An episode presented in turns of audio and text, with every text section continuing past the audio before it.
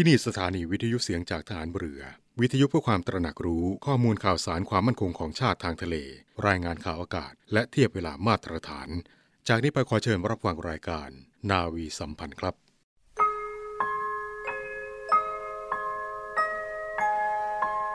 เราจะสืบสาร รักษาและต่อยอด และคลองแผ่นดินโดยธรรม เพื่อประโยชน์สุขแห่งอาณาราษฎรตลอดไป พระปฐมบรมราชองค์การ พระบาทสมเด็จพระวชิรเกล้าเจ้าอยู่หัว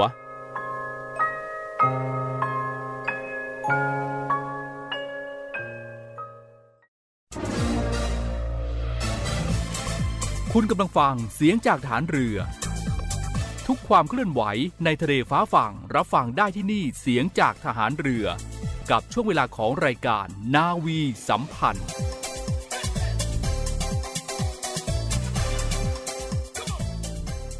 สวัสดีคุณผู้ฟังทุกท่านครับ ได้เวลาของรายการนาวีสัมพันธ์ในเช้าวันนี้แล้วครับ7โมงครึ่งถึง8โมงเราจะมาพบกันเป็นประจำทางสถานีวิทยุในเครือข่ายเสียงจากทหารเรือ 30 นาทีกับรายการจะมีเรื่องราวข่าวสารสาระที่น่าสนใจนำมาฝากให้กับคุณผู้ฟังได้รับฟังกันในทุกๆเช้า และพบกับเช้านี้ก็อยู่กับผมจ่าเอกปฏิพลเช่นเคยครับ คุณผู้ฟังครับ วันนี้วันพุธที่ 4 พฤษภาคม 2565 เป็นวันหยุดนักขัตฤกษ์ครับ เนื่องในวันฉัตรมงคล ซึ่งวันฉัตรมงคลนี้ครับ ถือว่าเป็นอีกหนึ่งวันสำคัญของชาติ เป็นพระราชพิธีฉลองพระสเสวตฉัตรซึ่งจะกระทำในวันคล้ายวันบรมราชาพิเศษสำหรับความเป็นมาของวันสำคัญนี้ครับ ต้องย้อนกลับไปในรัชสมัยของพระบาทสมเด็จพระจอมเกล้าเจ้าอยู่หัวรัชกาลที่ 4 โดยพระองค์ทรงมีพระราชดำริว่า วันที่พระองค์ได้เสด็จเถลิงถวายราชสมบัติ บรมราชาพิเศษนั้นเป็นมหามงคลสมัย ซึ่งประเทศทั้งปวงที่มีพระเจ้าแผ่นดิน ยอมนับถือวันนั้นเป็นวันนักขัตฤกษ์มงคล อีกทั้งวันบรมราชาพิเศษของพระองค์ ตรงกับสมัยที่เจ้าพนักงาน ได้สมโพธเครื่องราชูปโภคแต่เดิมมา ควรที่จะมีการสมโพธพระมหาสวัสดิฉัตรให้เป็นสวัสดิมงคลแก่ราชสมบัติ จึงได้ทรงพระราชดำริจัดการพระราชกุศล พระราชทานชื่อฉัตรมงคลขึ้นครับ โดยวันฉัตรมงคลในปัจจุบันถูกกำหนดวันขึ้นตามวันบรมราชาพิเศษกของพระบาทสมเด็จพระวชิรเกล้าเจ้าอยู่หัว พระองค์ทรงพระกรุณาโปรดเกล้าโปรดกระหม่อมให้ตั้งการพระราชพิธีขึ้น ระหว่างวันที่4ถึง6พฤษภาคม พุทธศักราช 2562โดยพระราชพิธีบรมราชาพิเศษอย่างเป็นทางการ มีขึ้นในวันที่ 4 พฤษภาคม พุทธศักราช 2562 และในปีต่อไปให้ถือเอาวันนี้เป็นวันฉัตรมงคลครับ และกิจกรรมที่มีการจัดขึ้นในทุกปี เนื่องในวันฉัตรมงคล หน่วยงานภาครัฐและเอกชนครับ ก็จะมีการจัดกิจกรรมขึ้น ไม่ว่าจะเป็นการร่วมทำบุญตักบาตรถวายเป็นพระราชกุศล การถวายพระพรชัยมงคล การประดับธงชาติ และธงตราสัญลักษณ์ ตามอาคารบ้านเรือน รวมถึงกิจกรรมอื่นนะครับที่เป็นการบำเพ็ญสาธารณประโยชน์ และกิจกรรมจิตอาสาช่วยเหลือสังคมครับคุณผู้ฟังครับเมื่อวานนี้รายการนาวิสัมพันธ์มีสัมภาษณ์พิเศษกับคุณหมอจากกรมแพทย์ทหารเรือครับ ในเรื่องโรคระบบทางเดินปัสสาวะผิดปกติ วันนี้ทางรายการยังคงมีการสัมภาษณ์ในเรื่องนี้ต่อเนื่องกันครับ โดยจะเป็นตอนที่ 3 แล้ว และผู้ที่ให้สัมภาษณ์ก็ยังคงเป็นนาวเอกนายแพทย์สนธิเดชศิวิไลกุล ศัลยแพทย์ระบบทางเดินปัสสาวะ โรงพยาบาลสมเด็จพระปิ่นเกล้า กรมแพทย์ทหารเรือเช่นเดิม พร้อมแล้วเชิญติดตามรับฟังการสัมภาษณ์พิเศษ เรื่องโรคระบบทางเดินปัสสาวะผิดปกติในตอนที่ 3 ได้เลยครับสวัสดีค่ะ ต้อนรับเข้าสู่ช่วงพิเศษของทางรายการอย่างต่อเนื่องค่ะ เรื่องราวของสุขภาพกับโรงพยาบาลสมเด็จพระปิ่นเกล้า กรมแพทย์ทหารเรือนะคะ วันนี้คุณหมอยังคงอยู่กับเราจะมาพูดคุยกันถึงเรื่องราวของโรคช้ำรั่ว หรือความผิดปกติของระบบทางเดินปัสสาวะ กระเพาะปัสสาวะ ปัสสาวะเล็ด ปัสสาวะราดต่างๆ เหล่านี้ค่ะ คุณหมอยังคงอยู่กับเราค่ะ ท่านนาวาเอก สนธิเดชศิวิไลกุล หรือคุณหมอสัญญาแพทย์ทางเดินปัสสาวะ จากโรงพยาบาลสมเด็จพระปิ่นเกล้ากรมแพทย์ทหารเรือท่านกรุณามาร่วมแลกเปลี่ยนมุมมองดีๆ กันในวันนี้ สวัสดีค่ะ คุณหมอค่ะ ครับ สวัสดีครับ ค่ะวันนี้เราก็จะมาพูดคุยกันต่อเนื่องกับอาการของโรค ปัสสาวะเล็ด ปัสสาวะราดหรือโรคช้ำรั่ว โดยเฉพาะในกลุ่มผู้สูงอายุในครั้งนี้นะคะ คุณปู่คุณย่าคุณตาคุณยาย ถ้ามีเคสสมมุติว่ามีคุณตาคุณยายท่านหนึ่ง ท่านเดินออกไปข้างนอก หรือว่าอยู่นอกบ้านเป็นเวลานานนะคะ แล้วก็ไม่สามารถเข้าห้องน้ำเลยเป็นชั่วโมง หรือว่าเข้าห้องน้ำไม่ได้เป็นชั่วโมง แต่จู่ๆว่ามีกรณีที่ท่านหัวเราะ ไอ จาม แล้วกลายเป็นว่ามีปัสสาวะเล็ดออกมา ปัสสาวะราดทั้งๆทที่ท่านไม่รู้สึกตัว ไม่รู้สึกอยากเข้าห้องน้ำไม่รู้สึกปวด ปัสสาวะต่างๆ เหล่านี้ค่ะ เป็นเคสกรณีแบบนี้เรียนถามคุณหมอว่า เกิดจากอะไรมีสาเหตุมาจากอะไรแล้วก็เกี่ยวข้องกับอาการชำรั่ว ปัสสาวะเล็ด ปัสสาวะราดหรือไม่อย่างไรและจะต้องแก้ไขอย่างไรค่ะ อันนี้ก็เป็นสภาวะที่เราก็เจอค่อนข้างบ่อยในคนไข้ผู้หญิงนะครับ ประเด็นหลักๆ ตรงนี้เนี่ยต้องบอกว่าก็คือจริง ๆ ตัวกล้ามเนื้อกระเพาะปัสสาวะของเขาเนี่ยปกติดีทำให้เขาสามารถควบคุมการปัสสาวะของเขาได้ ไม่ได้ว่าต้องปวดบ่อยหรือทำอะไร แต่ประเด็นต่อมาก็คือ เวลาที่เขาไอ หัวเราะ นั่นก็คือจังหวะที่มันมีแรงดันในช่องท้องเกิดขึ้นโดยเฉียบพลันงั้นคนไข้กลุ่มเนี้ย ถ้าเขามีปัญหาเรื่องหูรูดที่ผิดปกติ หรือตัวท่อปัสสาวะที่ผิดปกติ มันก็เหมือนวาล์วน้ำที่มันไม่แน่นไม่กระชับ พอมันมีแรงดันจากภายในช่องท้องมากขึ้นไอปัสสาวะที่มันมีอยู่ในกระเพาะปัสสาวะบางส่วนเนี่ยมันก็เกิดการซึม เกิดการเล็ดราดออกมาได้นะครับงั้นพวกนี้ก็ทางการแพทย์เราก็ยังแบ่งคนคนไข้ลักษณะออกเป็น 2 กลุ่มอีกนะครับ กลุ่มที่เกิดจากตัว มีการเคลื่อนตัวของท่อปัสสาวะง่าย ภาวะหนึ่งก็คือตัวท่อปัสสาวะเนี่ยสูญเสียการการทรงตัว หรือว่าสูญเสียในการกระชับตัวของมัน มันก็ทำให้เปิดหรือเผยอยู่ตลอดเวลา เพราะฉะนั้นพอมีแรงดันเปลี่ยนแปลงในช่องท้องนิดหน่อยนะครับ ก็ปัสสาวะซึมออกมาได้ คนไข้ผมบางคนเนี่ยสภาวะปกติไม่มีอะไรเลย แต่ไปเต้นแอโรบิกไม่ได้ ไปวิ่งจ็อกกิ้งในสวนสาธารณะไม่ได้ เพราะทุกครั้งที่มีกิจกรรมดังกล่าว ปัสสาวะจะซึมเขาต้องใส่แพมเพิร์ดอะไรประมาณนี้ครับค่ะนั่นก็คืออาการของ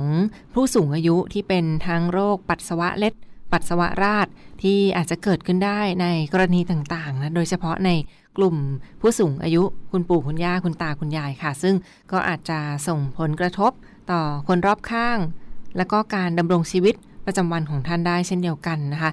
และขออนุญาตเรียนถามคุณหมอเพิ่มเติมค่ะว่า กรณีเหล่านี้จะมีวิธีการรักษา มีวิธีการดูแลตัวเองอย่างไร ให้มีความเสี่ยงแล้วก็ส่งผลต่อการดำรงชีวิตได้น้อยลงนั่นคือ ไม่กระทบต่อการดำรงชีวิตในกรณีเป็นโรคชำรั่วขออนุญาตเดินถามค่ะ เมื่อเราได้รับการวินิจฉัยว่าสาเหตุเกิดจากลักษณะที่ผมสันนิษฐานดังกล่าวแล้วนะครับ การรักษาก็คงแบ่งเป็นเออสองส่วนหลักๆ ส่วนที่หนึ่งก็คือเขาเรียกว่าพฤติกรรมบำบัดนะครับค่ะพฤติกรรมบำบัดหรือพฤติกรรมรักษา ก็จะเริ่มตั้งแต่ทำยังไงก็ได้ ให้ไอ้กล้ามเนื้อเชิงกราน หรือว่ากล้ามเนื้อหูรูด ของเราเนี่ยให้แข็งแรงขึ้นนะครับ ก็คือการฝึกกายภาพ กล้ามเนื้อเชิงกราน ซึ่งก็จะมีท่าบริหารที่เอ่อหลากหลาย แต่ว่า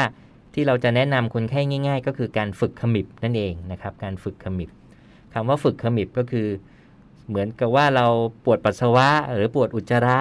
แล้วเราพยายามที่จะกั้นมันไว้ ไม่ให้ปัสสาวะออกหรืออุจจาระออก อันนี้เขาเรียกว่าการฝึกขมิบกล้ามเนื้อหูรูด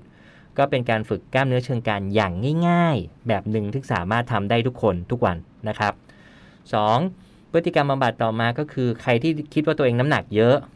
คำว่าน้ำหนักเยอะนั่นก็หมายความว่าแรงดันในช่องท้องมันเยอะอยู่ตลอดเวลา เราก็ต้องพยายามลดค่ะลดน้ำหนักตัวลงด้วยนะครับ รวมไปถึงบางคนก็อาจจะต้องดูพฤติกรรมการดื่มน้ำในแต่ละวัน น้ำที่ดื่มดื่มประเภทไหน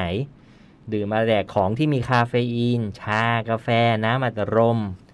หรือว่าเครื่องดื่มอะไรก็ตามที่มีคาคาคาเฟอีน พวกนี้มันก็จะส่งผลสองแบบ แบบที่หนึ่งก็คือพวกนี้เหมือนยาขับปัสสาวะ อย่างหนึ่ง ก็ทำให้มีปัสสาวะบ่อยขึ้น หรือตัวคาเฟอีนเองก็จะไปกระตุ้นกล้ามเนื้อกระเพาะปัสสาวะให้มันเกิดความไวตัวขึ้นเช่นเดียวกันนะครับนะเพราะฉะนั้นก็อันนี้พฤติกรรมบำบัดคร่าวๆนะครับ ซึ่งถ้าจะลงรายละเอียดในคำอธิบาย ผมว่ามันก็ยังอีกยาว แต่ว่าหลักๆ ซึ่งซึ่งเราสามารถปฏิบัติกันง่าย ๆ แล้วก็เปลี่ยนแปลงตัวเองก่อนในเบื้องต้น ก่อนมาพบแพทย์ก็สามารถทำได้ดังนี้ครับ ค่ะนั่นก็เป็นในส่วนของการดูแลรักษาตนเองในเบื้องต้น โดยไม่ต้องมาผ่าตัดนะคะแต่อย่างไรก็ตามก็ควรจะปรึกษาคุณหมอด้วยนะเพื่อไม่ให้อาการนั้นรุนแรงมากขึ้นค่ะ และนอกจากนี้ค่ะ เพิ่มเติมถึงอีกหนึ่งประเด็นโรคที่เกี่ยวกับการปัสสาวะคุณหมอคะช้ำรั่วและต่อมลูกหมากโตเหล่านี้นะต่อมลูกหมากโตจะมีโอกาสที่ทำให้เป็นโรคปัสสาวะบ่อยมากยิ่งขึ้นหรือไม่อย่างไรคะ อันนี้ก็มีผลครับ แต่ว่าต่อมลูกหมากโตก็ไปในคนไข้กลุ่มผู้ชายเป็นหลักนะครับค่ะเพราะว่าผู้หญิงไม่มีต่อมลูกหมาก แล้วก็ที่ผมเอ่อกล่าวไว้ในเอ่อครั้งก่อนว่าจริง ๆ พออายุเริ่มมากขึ้น อุบัติการณ์ในการเกิดปัญหาปัสสาวะเนี่ยเราจะพบว่าในผู้ชายกลายเป็นมากกว่าผู้หญิง ส่วนหนึ่งก็เพราะว่าจากต่อมลูกหมากในผู้ชายนั่นเองนะครับ นี่ถามว่าต่อมลูกหมากมันมีผลอะไรกับการควบคุมปัสสาวะ พอลูกหมากโตขึ้นเนี่ยมันก็เหมือนกับทำให้ท่อน้ำหรือท่อปัสสาวะเราเนี่ยเกิดการอุดตัน งั้นการที่ปัสสาวะในหนึ่งรอบนั้นก็อาจจะทำให้ปัสสาวะได้ไม่หมด ปัสสาวะค้าง มันก็ทำให้แป๊บเดียวเราเต็มอีกละปวดปัสสาวะอีกละก็คนไข้กลุ่มนี้ก็อาจจะปัสสาวะบ่อย หรือสองไอการที่มันอุดตันเนี่ยมันเป็นขบวนการธรรมชาติของร่างกายที่กล้ามเนื้อกระเพาะปัสสาวะกับสมองเนี่ย สอนด้วยตัวมันเองว่า โอ้สงสัยต้องบีบตัวให้แรงขึ้น เพื่อที่จะเอาชนะแรงต้าน ลูกหมากที่ขวางอยู่ให้ง่ายขึ้น พฤติกรรมที่มันทิ้งไว้อย่างนี้เป็นนานๆ มันก็ทำให้เกิดโรคกล้ามเนื้อกระเพาะปัสสาวะบีบตัวไวตามมาได้อีก ก็เป็นสาเหตุที่ทำให้คนไข้ปัสสาวะบ่อยได้เช่นกัน ทั้งหนึ่งและสองทิ้งไว้นานๆ คนไข้ก็อาจจะเกิดปัสสาวะเล็ดได้ หรือจะทิ้งนานขึ้นไปอีก มันก็จะเข้าสู่ภาวะปัสสาวะไม่ออกละ คืออุดตันเต็มที่ หรือในที่สุดกล้ามเนื้อกระเพาะปัสสาวะหมดแรงในการบีบตัวละ ก็ทำให้เกิดการคั่งของปัสสาวะแทนนะครับ ก็จะเป็นในระยะท้ายของตัวโรคต่อมลูกหมากโตครับ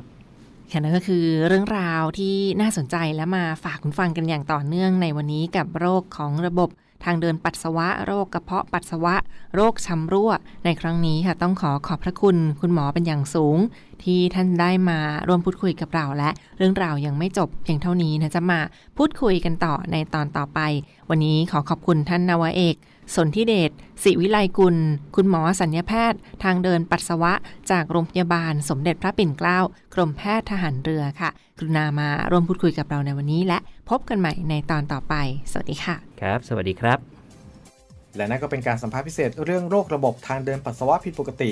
จากนวเอกนายแพทย์สนธิเดชศิวิไลกุลศัลยแพทย์ระบบทางเดินปัสสาวะโรงพยาบาลสมเด็จพระปิ่นเกล้ากรมแพทย์ทหารเรือครับ แต่ยังไม่จบเพียงเท่านี้นะครับ ครั้งหน้าตอนทีสี่ 4 จะเป็นตอนสุดท้ายแล้วสำหรับเรื่องโรคระบบทางเดินปัสสาวะผิดปกติ สามารถติดตามรับฟังได้ในรายการนาวีสัมพันธ์ครับ ในช่วงนี้ไปพักกันสักครู่ช่วงหน้าพบกับเนวีอัปเดตกับคุณอาร์มพิรวัตร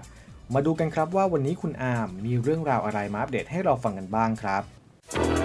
มาร่วมเป็นส่วนหนึ่งในการป้องกันและปราบปรามการทำความผิดเกี่ยวกับความมั่นคงของประเทศกับกองทัพเรือ บเห็นเว็บไซต์ และการทำความผิดเกี่ยวกับความมั่นคงของประเทศ แจ้งเบาะแสได้ที่ cybercrime@navy.mi.th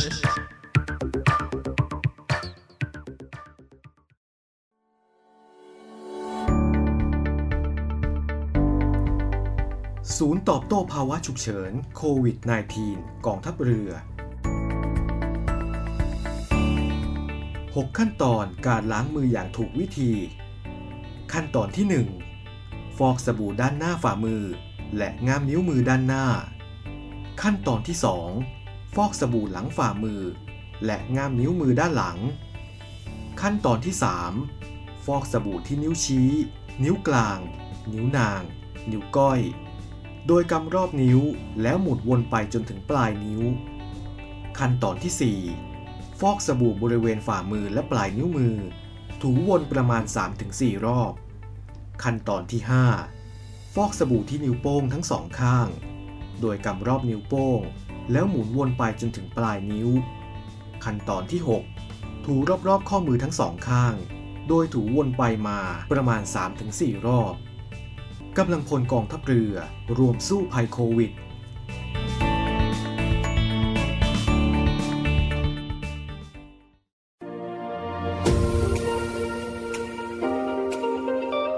เนวี่อัปเดตกับพีรวัตรสุทธิบุญสวัสดีครับคุณผู้ฟังครับ อยู่กับผมพีรวัตรสุทธิบุญครับ กลับมาพบกันครับ ก็ยังคงมีข่าวสารแล้วก็เรื่องราวที่น่าสนใจครับมาฝากคุณผู้ฟังไม่ว่าจะเป็นสถานการณ์รอบโลกของเราสถานการณ์โควิด หรือว่าเรื่องราวบทความที่น่าสนใจครับ ก็จะนำมาฝากคุณผู้ฟังให้ได้รับชม แล้วก็รับฟังกันในทุกเช้าครับสำหรับข่าวแรกในวันนี้ติดตามกับสถานการณ์ของโควิดครับ พาคุณผู้ฟังไปกันที่อินเดีย ซึ่งล่าสุดเองนั้นอินเดียก็ได้มีการอนุมัติฉุกเฉินเกี่ยวกับ 2 วัคซีนที่ทำการผลิตเอง โดยมีการฉีดให้เด็กที่อายุต่ำกว่า 12 ปี มีรายงานว่าทางการอินเดียนั้นได้มีการอนุมัติวัคซีนในการป้องกันโรคโควิด -19 ที่อินเดียผลิตเองถึง 2 ชนิดด้วยกัน เพื่อเป็นการฉีดแก่เด็กอายุต่ำกว่า 12 ปี ซึ่งถือว่ามีการอนุญาตเพื่อใช้เป็นกรณีฉุกเฉิน ได้แก่วัคซีนโควาซีน ผลิตโดยพารัตเบลเท็กซ์ สำหรับเด็กอายุ 6-12 ปี หลังจากที่ใช้ฉีดแค่เด็กอายุ 12-18 ปี แล้วก็ผู้ใหญ่ไปก่อนหน้านี้แล้ว ส่วนอีกอย่างนึงก็คือ c a r b i v a x สำหรับเด็กอายุ 5-12 ปี หลังจากที่ใช้ฉีดให้แก่เด็กอายุ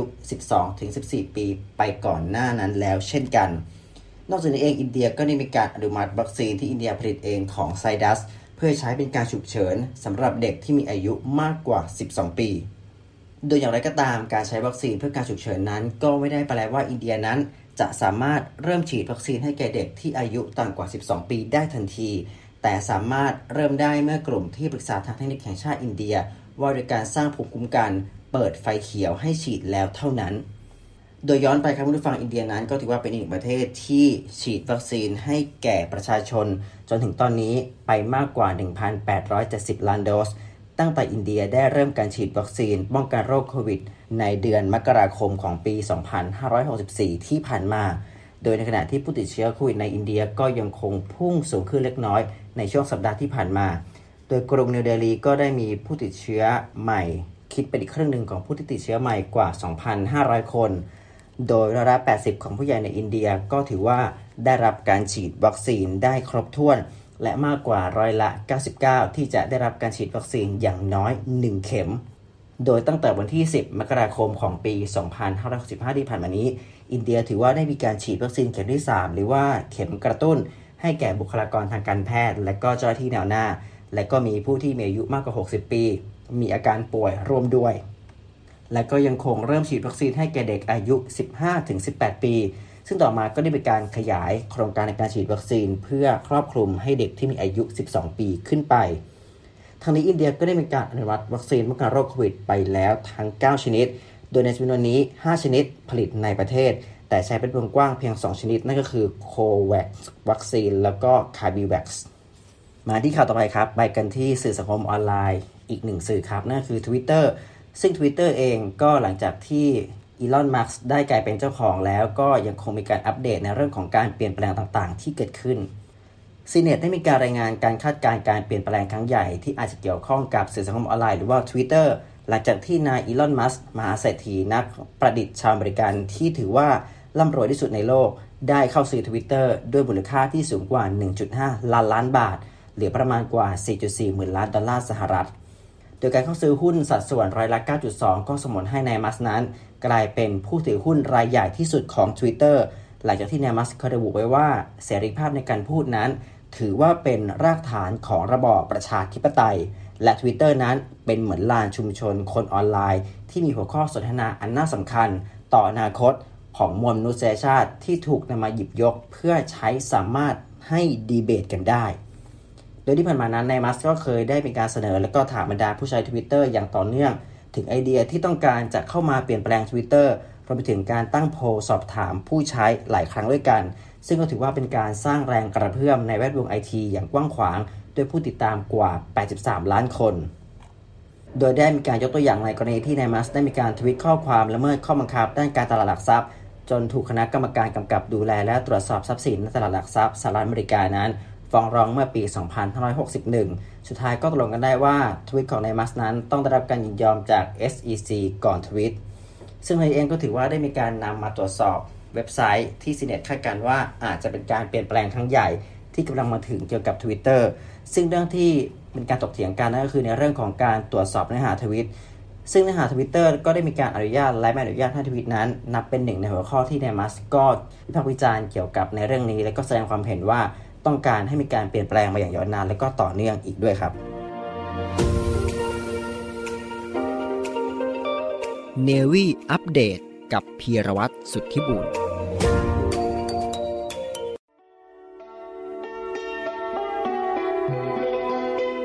เนื่องในวันอภกรครบรอบ 99 ปี วันที่ 19 พฤษภาคม พุทธศักราช 2565 คล้ายวันสิ้นพระชน พลเรือเอกพระเจ้าบรมวงศ์เธอพ ระองค์เจ้าอาภากรกิติวงศ์กรมหลวงจุมพรเขตอุดมศักดิ์องค์บิดาแห่งทหารเรือไทย โรงพยาบาลอาภากรกิติวงศ์ฐานทัพเรือสัตหีบ ขอเชิญร่วมเป็นเจ้าภาพ ทอดผ้าป่ามหากุศล เพื่อจัดซื้อเครื่องมือแพทย์ จัดเป็นกองทุนสงเคราะห์สงอาพาธและผู้ป่วยยากไร้ เพื่อเป็นการทำบุญ ถวายเป็นพระกุศลแด่พลเรือเอกพระเจ้าบรมวงศ์เธอ พระองค์เจ้าอาภากรเกติวงศ์กรมหลวงจุมพรเขตอุดมศักดิ์องค์บิดาแห่งทหารเรือไทย และอุทิศส่วนกุศลให้หล่อดวงวิญญาณของวีรชนฐานกล้า ตลอดจนดวงวิญญาณทั้งหลาย ร่วมบริจาคทำบุญได้ที่ ธนาคารทหารไทยธนาชาติ บัญชีการกุศล โรงพยาบาลอาภากรเกติวงศ์ฐานทัพเรือสัตหีบหมายเลขบัญชี 3027 004 690 หมายเลขบัญชี 3027 004 690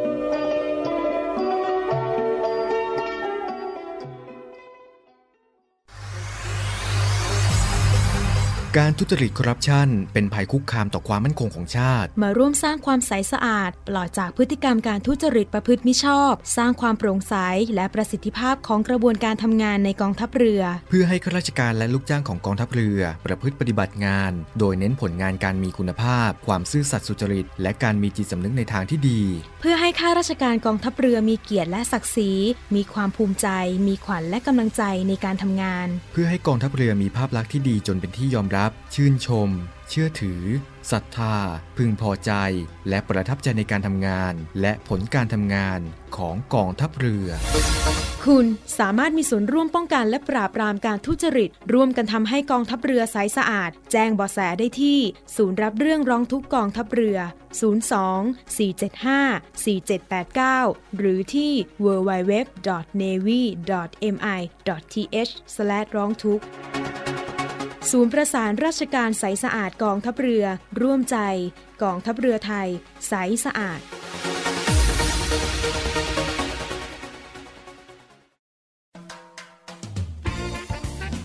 สาระน่ารู้และเคล็ดลับดีๆ กับมิสเตอร์เคล็ดลับ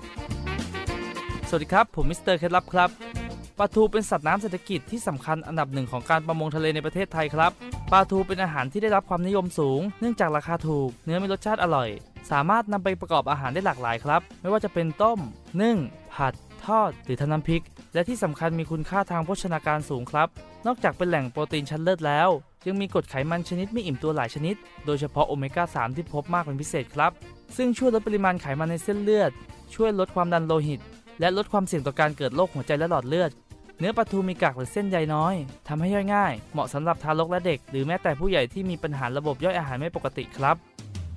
แล้วกลับมาพบกับผมได้ใหม่มิสเตอร์เคล็ดลับครับ สาระน่ารู้และเคล็ดลับดีๆ กับมิสเตอร์เคล็ดลับ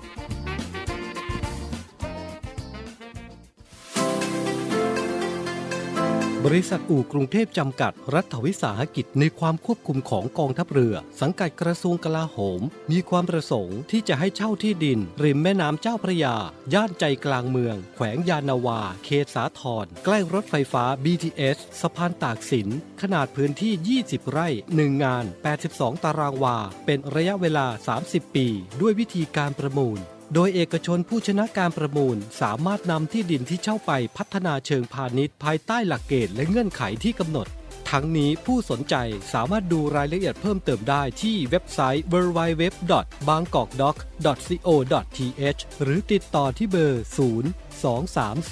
2307 8576 ต่อ 105 และซื้อเอกสารข้อมูลการประกวดราคาได้ตั้งแต่วันที่ 4 เมษายน 2565 จนถึงวันที่ 18 พฤษภาคม 2565 ในวันและเวลาราชการ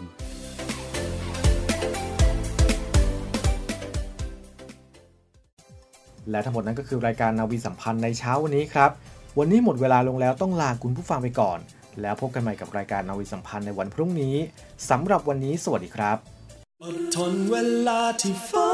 นพรายอย่างน้อยก็ทำให้เราได้เห็นถึงความแตกต่าง เมื่อวันเวลาที่ฝนจะฟ้าก็คงสว่างและทำให้เราได้เข้าใจ